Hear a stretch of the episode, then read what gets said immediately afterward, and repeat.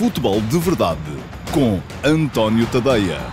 Olá, muito bom dia a todos. Sejam muito bem-vindos à edição para terça-feira, dia 28 de setembro de 2021 do Futebol de Verdade, dia de regresso da Liga dos Campeões.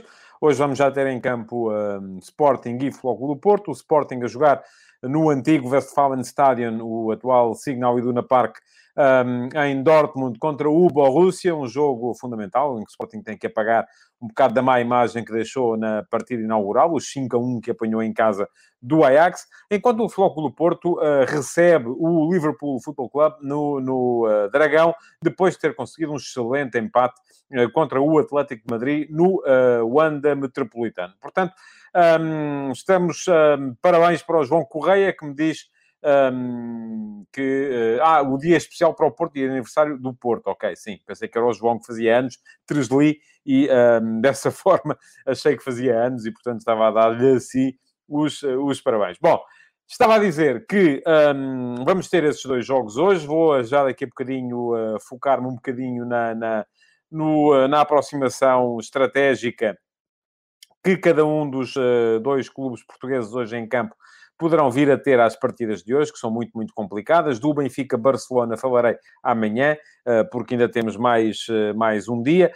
mas para já hoje cumpre-me falar então destes dois jogos, antes de entrar na ordem do dia. Porém, queria dar-vos aqui nota de uma, de, uma, de uma notícia, é que houve uma reunião dos acionistas dos clubes ingleses da Premier League num hotel em Londres, onde estão a tentar fazer, tentar recuperar aquilo que em tempos foi conhecido como o Plano Scudamore.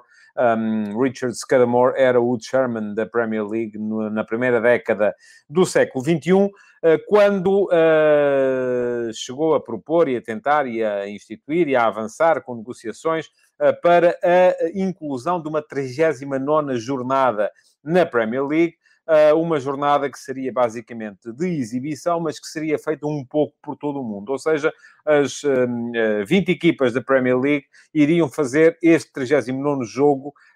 portanto, haveria 10 jogos para espalhar pelo mundo, para conseguir receita, para divulgar a marca Premier League pelos mercados emergentes. Isso na altura não chegou a avançar, mas está outra vez na ordem do dia. Porquê? Ah, porque, tal como vos disse há pouco, e a notícia foi dada pelo The Athletic, um, tal como vos disse há pouco, uh, houve uma reunião de acionistas uh, no Landmark Hotel, em Londres, onde se fala da possibilidade de criar, para já, torneios de pré-época fora de Inglaterra, torneios obrigatórios para as equipas da Premier League. Isto é, fazer uma espécie de uh, volta de aquecimento, de torneios de exibição, de expansão de negócio, e onde? Não é aqui em Portugal, estejam descansados, porque aqui, enfim, já estamos conquistados para a Premier League e não há assim um mercado tão vasto. Fala-se basicamente em cinco mercados: Estados Unidos da América, China,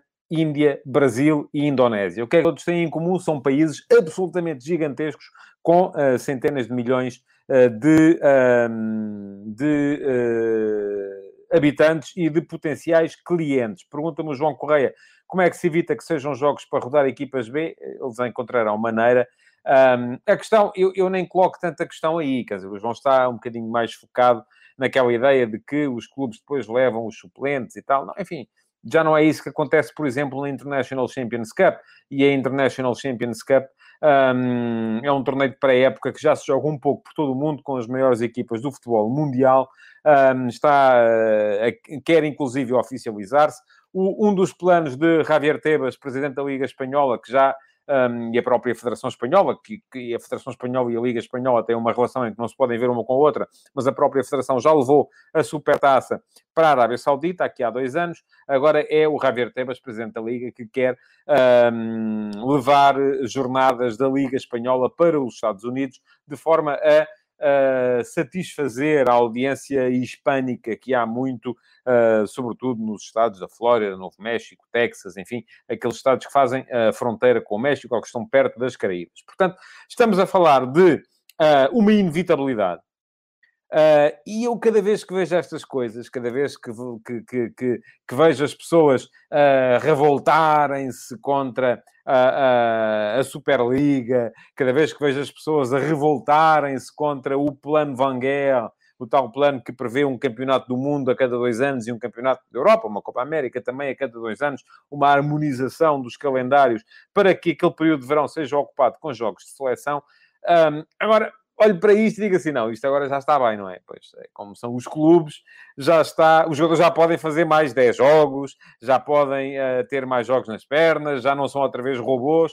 Uh, e, de facto, há aqui uma questão que é preciso ter em linha de conta.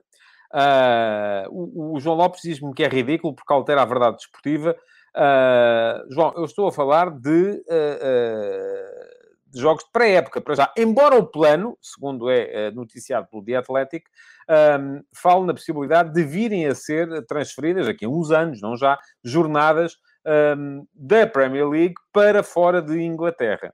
Diz o João Carvalho que vão atrás do excelente exemplo da NBA e da NFL, que já fazem jogos oficiais fora dos Estados Unidos, é verdade.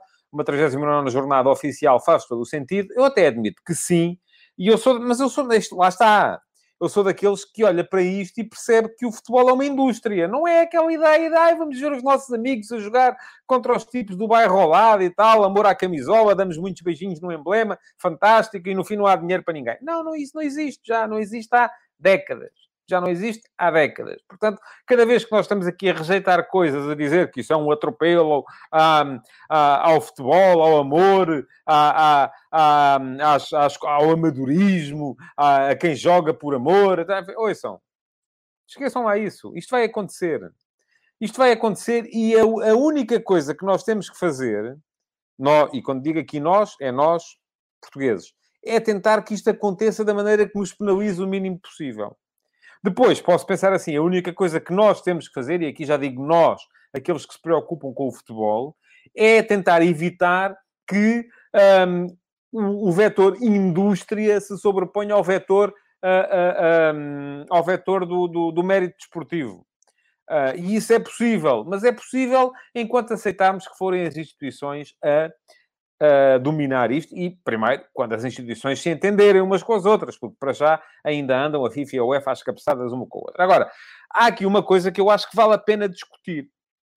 Porque o futebol é indústria, esqueçam lá essa ideia de que o futebol não é indústria, o futebol é indústria, o dinheiro está lá para alguma coisa. Uh, vejo muita gente a revoltar-se contra o facto dos jogadores terem que fazer 60 jogos por época. Não vejo ninguém a dizer, ok, os jogadores aceitam passar a fazer só 40 e receber só 60% do salário. Isso ainda não vi ninguém dizer.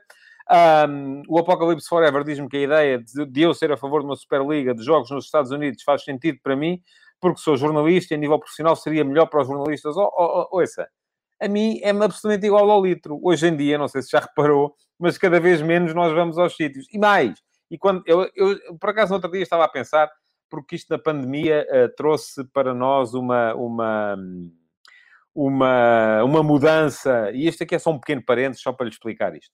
Trouxe para nós uma mudança em termos uh, operativos, vamos lá. Até à pandemia, a RTP era, tanto quanto sei, das estações de televisão portuguesa, a única que, quando, quando tinha jogos fora do país, mandava uma equipa de reportagem com narrador, comentador, produção, produção e uh, repórter, por aí fora.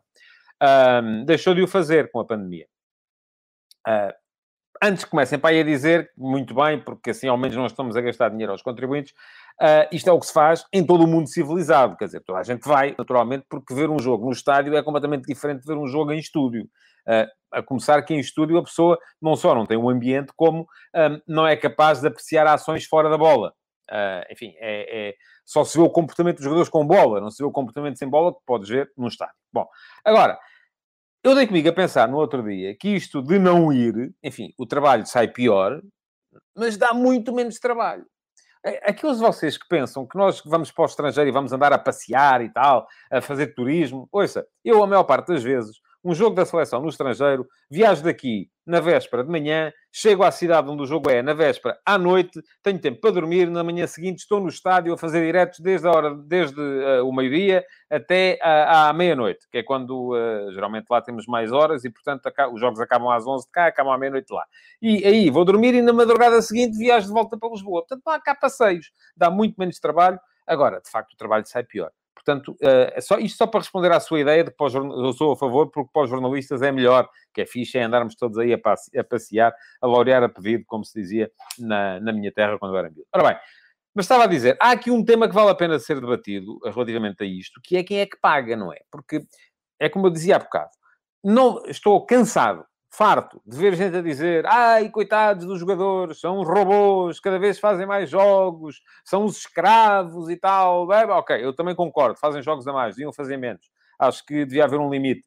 Uh, e temos que dizer, basta, chega. Agora, ainda não vi ninguém das instituições de classe dos, dos, dos, jogadores a dizer assim: ai, os jogadores ganham tanto dinheiro, têm que ganhar menos. Porque é normal que se há menos jogos, há menos, há menos negócio, há menos dinheiro, há menos receita, há menos ordenados. Pronto, não é? Agora, aquilo que eu acho que vale a pena uh, é isto que o João Lopes está atento, João, parabéns. É isto que o João Lopes está aqui a perguntar porque é que os jogadores deviam receber menos uh, se são os clubes, uh, se não são, acho que é isso, os clubes que pagam os salários, ou se são os clubes que pagam os salários e não as federações. Ora bem, o meu ponto não é bem o seu, João. Eu não acho que os jogadores tenham que receber menos. Acho que os jogadores têm que receber mais. Agora, eu acho que as coisas estão ligadas. Se fazem mais jogos, recebem mais. Se querem fazer menos jogos, recebem menos. Normal. Menos receita, menos distribuição de receita. Agora, aquilo que eu acho que vale a pena discutir é quem é que lhes paga.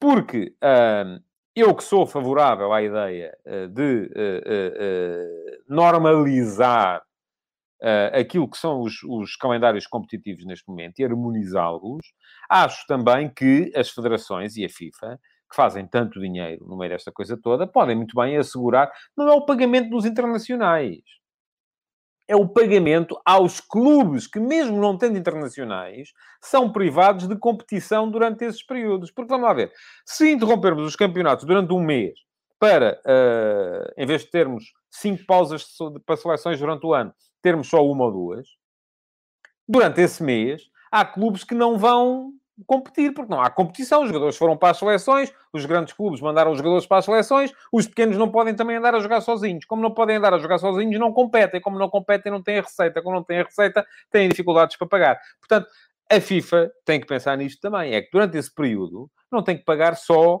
o, o, a indemnização aos clubes que cedem internacionais. Tem que pagar a todos, porque os outros também não vão ter receita. Bom, vamos seguir em frente, porque uh, isto ainda vai dar pano para mangas.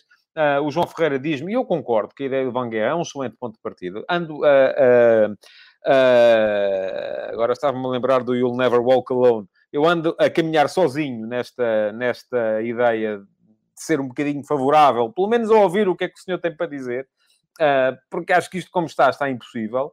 E porque me parece que tudo aquilo, toda a gente que anda aí a revoltar-se não está bem a perceber o que é que está a acontecer não está bem a perceber para onde é que isto está a caminhar. Porque a questão é, se não vamos ter o Europeu ao Mundial de dois em dois anos, vamos ter a International Champions Cup, vamos ter torneios de pré-época uh, dos clubes espanhóis, ingleses, e nós, portugueses, ficamos assim, a chuchar no dedo. Porque a nós ninguém nos quer ver em lado nenhum. Uh, e aí é que eu quero perceber. Pergunta-me o correr é fixe, como é que se vai processar no Qatar se o campeonato vai parar? É evidente. Quer dizer, ainda, creio que ainda não está definido o calendário para essa época, mas é evidente que vão parar os campeonatos todos. O João Lopes, que continua arregado à ideia uh, de que o Mundial é valioso porque é um evento raro e único, se se banaliza, perde valor, lá se vai o negócio. Não concordo nada consigo, João. Uh, acho que isso é uma ideia que foi plantada uh, pela narrativa de quem acha que isto não pode ir por ali, e vou-lhe já dizer, quem acha que isto não pode ir por ali é porque quer ir por além. E não, aqui não há inocentes, volto a dizer, não há não é a UEFA, não é a FIFA, não, é, não são as federações, não são as ligas, não há inocentes.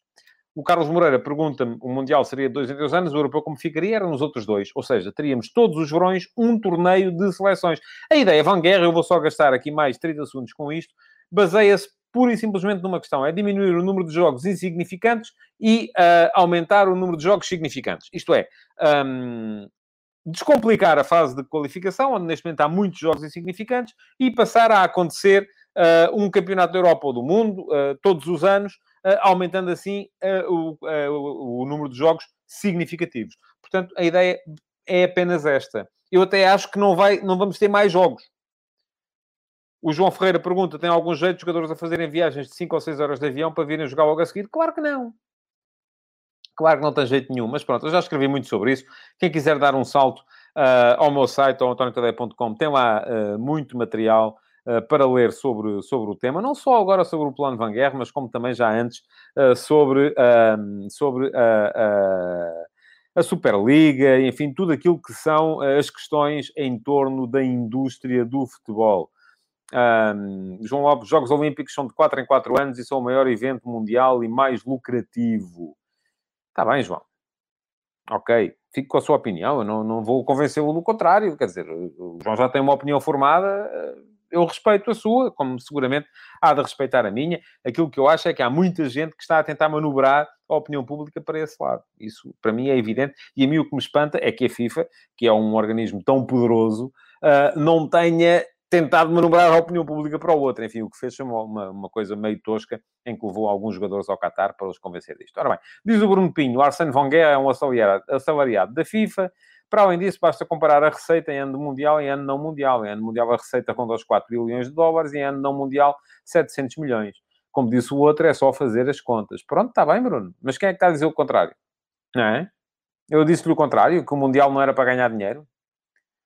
Bom, vamos seguir em frente com as Champions e temos que um, abordar a Liga dos Campeões de hoje. Além dos jogos de, de equipas portuguesas, dois jogos muito, muito interessantes. Uh, aí está o Michel Alves, diz, por mim nem havia jogos de seleções, nem os vejo tirando o Mundial. Pronto, Michel, aquilo que lhe estou a querer dar é um Mundial todos os anos. Portanto, se calhar não é mau. Se o Michel passaria a ver jogos de seleções. Bom, e a dizer, temos hoje, além dos jogos de equipas portuguesas, uma série de jogos, ou pelo menos mais dois jogos muito, muito interessantes. Eu chamo a atenção para esse Paris Saint-Germain-Manchester City, que é o tal confronto entre o Qatar e os Emirados Árabes Unidos, ou entre o Qatar e o Abu Dhabi, é mais isto. Um, equipas carregadíssimas de vedetas de um e do outro lado, aparentemente com Messi de volta ao 11 do uh, PSG. Uh, vamos ver como é que o Pochettino consegue gerir aquele probleminha uh, que terá havido, aparentemente, entre Mbappé e Neymar, com Mbappé a queixar-se a Idrissa Gueia uh, que o Neymar não lhe passava a bola. isto foi apanhado pelas câmaras, enfim, uma confusão. vai ser difícil este ano para o Paris Saint-Germain, já deu para perceber. Um, o GGC diz que o City vai arrasar o Paris Saint-Germain. Eu acho que o City tem processos muito mais consolidados. Um, acho que o Paris Saint-Germain terá uh, provavelmente melhores jogadores na sua globalidade, mas o City tem uma coisa que é equipa e treinador, coisa que eu acho, enfim, uh, para aqueles que estão cansados de me ouvir aqui bater no uh, Ole Gunnar Solskjaer, ok, hoje vou dar uma bordelada valente no uh, Maurício Pochettino. Para mim não serve para aquela equipa, mas pronto, já, veio isso antes. acho que ele teve aquela fortuna de ter conseguido transformar uma equipa banal, que era o Tottenham, numa equipa mais ou menos boa. Um, teve alguma fortuna na Liga dos Campeões. Isto pode acontecer a qualquer equipa inglesa. Correndo bem, pode chegar à final da Liga dos Campeões. Uh, mas também chegou à final com um bamburro de sorte, porque uh, quem merecia ter lá estado nesse ano era, de facto, o Ajax. Um, mas uh, parece-me que aquilo são, uh, era demais para a caminhoneta do, do Pochettino. E que uma equipa que, ou um clube que gasta tanto dinheiro em tantos bons jogadores, uh, precisava de ter um treinador com um perfil um bocadinho mais elevado. Além desse jogo, Atenção hoje também ao uh, Milan Atlético de Madrid, uma derrota para o Atlético de Madrid, e eu acho que a coisa está mais para aí do que para o outro lado, pode ser um, muito complicada de gerir por uh, Simeone, porque uh, as coisas no Atlético estão mal, um, se o Milan ganhar faz três pontos, o Liverpool já tem três pontos, o Porto, enfim, vamos a ver uh, como é que vai correr o jogo logo com o Liverpool, e se o Atlético Madrid perde hoje, vai para, ao fim de duas jornadas com um ponto só e pode começar a correr muito mal a, a, a vida. Bom, de qualquer modo, interessa-nos mais, como é natural, os jogos das equipas portuguesas. E eu hoje de manhã escrevi sobre o tema porque me pareceu ver nas declarações de ontem do Sérgio Conceição e do Ruben Amorim indícios de que uh, estão os dois a pensar da mesma maneira, que é uma maneira, do meu ponto de vista, correta, que é uma maneira que pressupõe que na Liga dos Campeões é preciso haver aqui um, algum enfoque estratégico diferente daquele que é dado na Liga Portuguesa. O Porto já faz isso há algum tempo, isso é uh, um bocado aquilo que.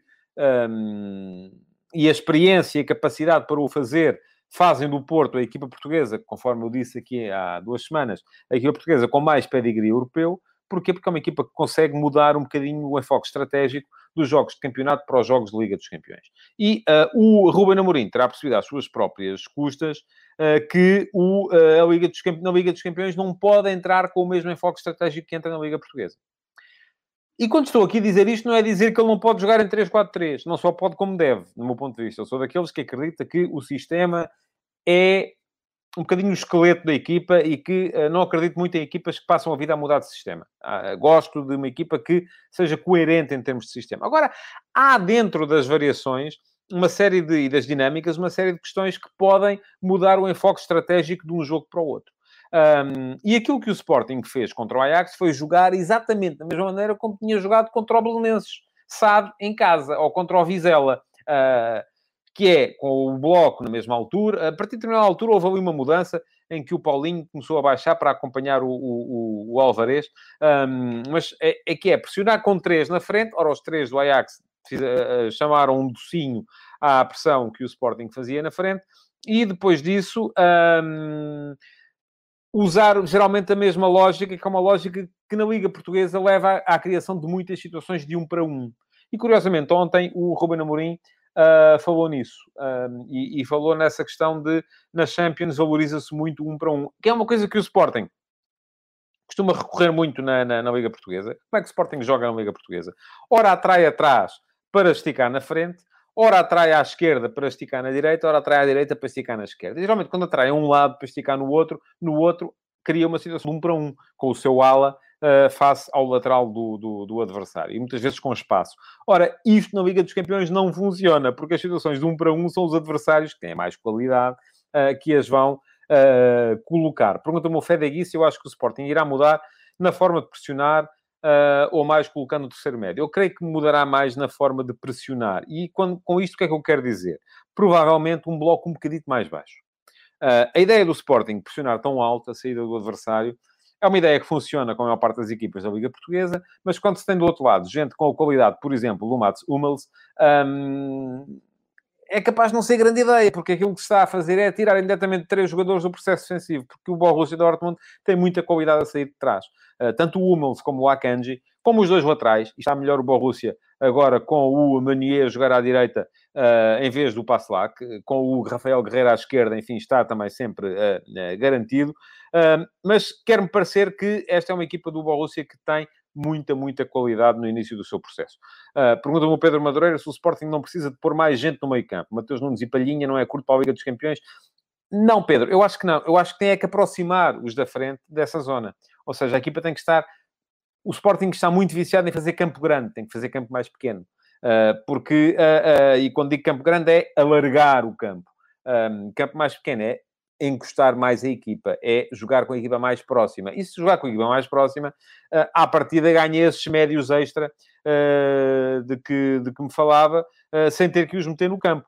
Um, e essa seria a solução ideal, de facto. Ora, um, em relação ao Borussia, eu, a grande dúvida é esta, saber se vai jogar ou não o Erling Holland. É uma grande diferença, já se sabe. Uh, em princípio, o, Marco Reus também está uh, aparentemente em, em, em, dúvida mas esta é uma equipa que tem muita, muita qualidade. Um, Pergunta-me o Carlos Moreira se os indisponíveis do Dortmund será bluff. não sei, não, consigo saber isso, mas agora, eh, aquilo que eu sei é que se não jogar o Holland, joga o, Moco, o Mokoko, uh, juntamente com o Donny Malen. Um, se, se uh, não estando o Royce, estará sempre o Jude Bellingham, e eu por acaso vi o jogo em Istambul do Borussia. Tenho visto o Borussia Dortmund várias vezes esta época, porque é uma equipa que eu gosto bastante de ver. Uma equipa entusiasmante, que marca sempre, sofre sempre. Os jogos são sempre uh, uh, verdadeiros, uh, verdadeiras montanhas russas de emoções. Um, mas tem no Jude Bellingham um jogador que mexe as medidas de uma maneira absolutamente estúpida. há muita gente de qualidade neste 11 do, do, do Marco Rosa. Pergunta-me o Fedegui se eu não achei o discurso do Amorim falou mais no jogo passado do Ajax do que no do Dortmund. Uh, sim, não sei, quer dizer, uh, eu não vi, li, não sei que perguntas lhe fizeram, não, não, enfim, é uma, é, acho que temos sempre um bocado a ver com isso e com o facto de ele dizer que aprendeu e que terá aprendido a questão estratégica, que é uma questão muito, muito importante para, para esta equipa do Sporting. Atenção, este Borussia Dortmund está na Bundesliga com uma média de 3 golos por jogo, um, enfim, não são bem três, porque tem seis jogos, 17 golos marcados, falta-lhe um golo para ter a média de três, mas sofreu golos em todos os jogos da Bundesliga. Uh, e, portanto, sofreu golos também no jogo em Istambul contra o Besiktas. Um, eu vi esse jogo, conforme disse há pouco, o Borussia podia ter ganho o jogo por 6 a 1, 7 a 1, uh, tão clara foi a sua superioridade, mas uh, uh, aquilo que me parece é que defensivamente é uma equipa que facilita, porque mete muita gente na frente. O Edgar Alves diz que o Sporting tem claramente hipótese de fazer um bom resultado, assim finaliza as oportunidades de que dispõe até porque não creio que o Dortmund seja forte a defender. Na frente são fortíssimos. Sim, é isso. Atenção, o Sporting também não tem criado tantas oportunidades assim. Eu sobre isso já falei aqui ontem, não me vou uh, alongar muito mais. A verdade é que me parece que há aqui uma pequena incongruência entre aquilo que é a forma de jogar da equipa e os jogadores que têm no campo. Uh, demasiados cruzamentos uh, para um ponta de lança que não está, pouca ligação interior, o que leva à, tal questão de ter demasiados cruzamentos uh, e, e porque precisamente os médios que têm não são médios que favoreçam esse tipo de, de, de jogo. Diz o Nuno Manuel Pinto, o Dortmund, se não tiver o Holland, mete outro, o Sporting, graças ao Ruben Amorim, se não tiver o Paulinho, mete o Coates a ponta de lança. Ó oh, Nuno, eu eh, creio que será Sportingista, não se deve queixar muito porque correu bem, não foi? Foi campeão.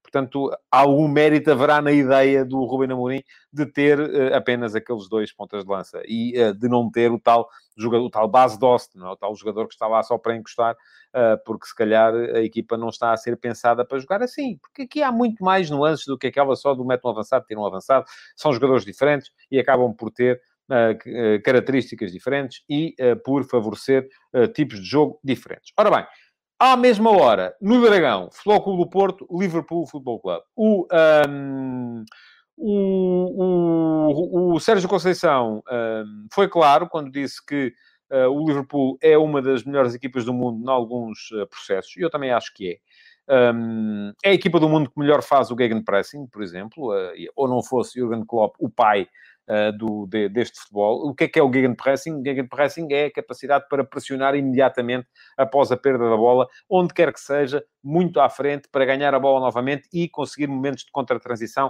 uh, muito, muito rápidos, em que a equipa do Liverpool é temível. Ou não tivesse também depois jogadores que com espaço na frente são letais.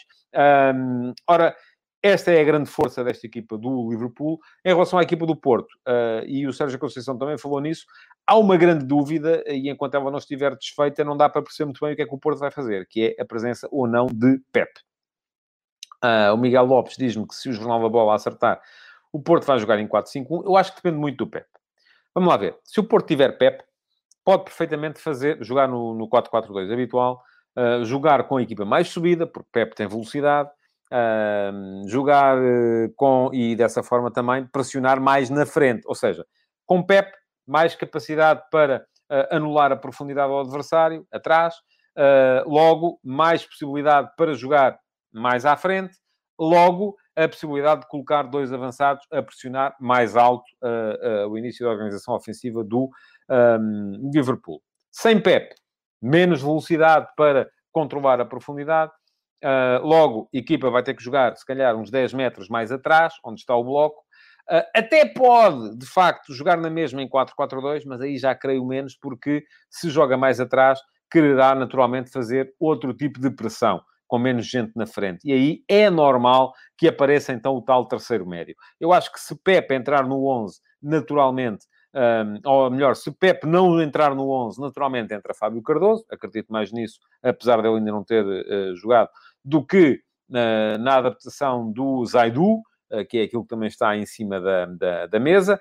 Uh, mas, uh, de, além disso, poderá entrar então um terceiro médio para, um, e abdicando o fogo do Porto do Tony Martínez, como já aconteceu em algumas, em algumas circunstâncias. O João Lopes pergunta-me o Endel ou Zaidu hoje. Eu creio que será o Endel, a, a não ser que Zaidu tenha que jogar como, como central. Quanto ao uh, Liverpool, uh, há essa questão também relativamente ao ataque. Não, é? não há Trent Alexander-Arnold, uh, não havendo, deverá ser o James Milner a jogar como, como lateral direito, o que é algo diferente, não é? Não, dá, não só porque James Milner defende melhor do que Alexander Arnold, mas porque ataca pior. Um, e depois há essa questão na frente em que o uh, Jurgen Klopp pode constantemente uh, uh, variar um dos três da frente. Geralmente Sadio Mané e Mo Salah jogam sempre, depois pode haver Diogo Jota ou Bobby Firmino, sendo que Firmino liga mais a equipa, é um jogador mais coletivo, Jota é um melhor finalizador, garante mais golo. Um, veremos o que, é que vai, o que é que vai dar. Eu também acho que é verdade isto que diz o João Lopes, espero não jogar. Uh, ah, não, não acho que recua o Gruites. Não creio que o Gruites jogue como central. Acho que entra um central, mas que pode o Porto jogar com meio campo composto por Gruites, Sérgio e Uribe. Aí é possível que aconteça depois um, com Otávio, Luís Dias e Taremi, uh, sendo que assim jogaria naturalmente o uh, Tecatito Corona como lateral direito.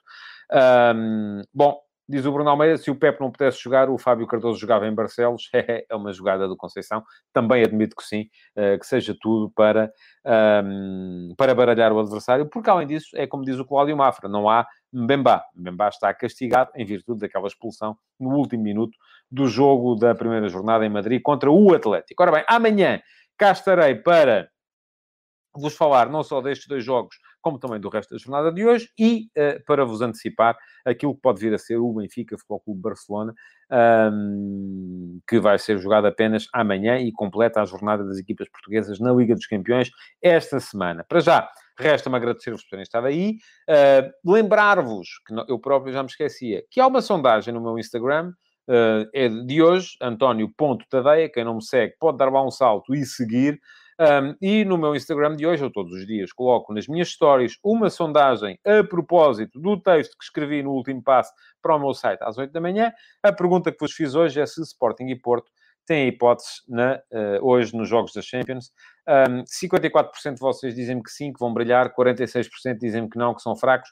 Temos neste momento cerca de 160 votos. Enfim, eu sei que muitos de vocês, se calhar, não têm a resposta para dar, porque acham que um vai brilhar e o outro não.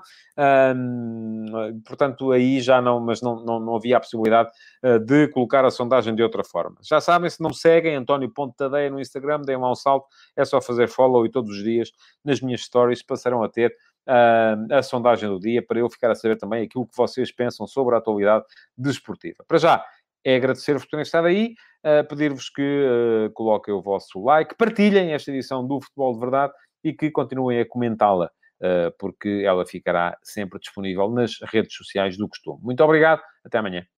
Futebol de Verdade, em direto de segunda a sexta-feira, às 12h30